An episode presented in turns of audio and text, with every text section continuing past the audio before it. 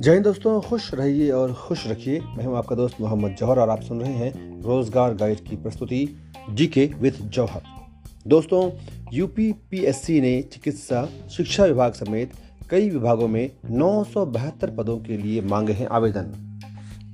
दोस्तों, उत्तर प्रदेश लोक सेवा आयोग ने चिकित्सा, शिक्षा विभाग समेत कई अन्य सरकारी विभागों में रिक्त नौ सौ बहत्तर पदों के लिए आवेदन मांगे हैं।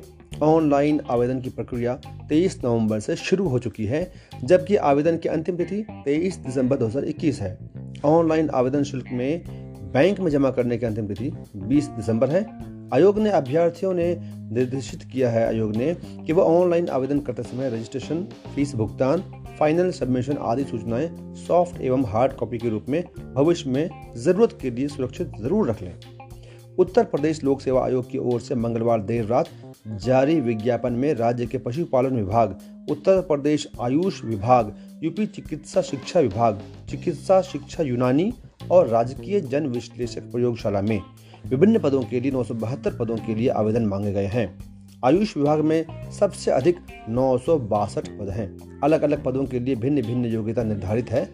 अभ्यर्थी विस्तृत जानकारी विज्ञापन में देख सकते हैं।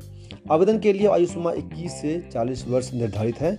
आवेदन के इच्छुक अभ्यर्थी आयोग की आधिकारिक वेबसाइट पर H T T P colon slash slash U P P S C dot U P dot N I C dot I N पर जाकर आवेदन कर सकते हैं।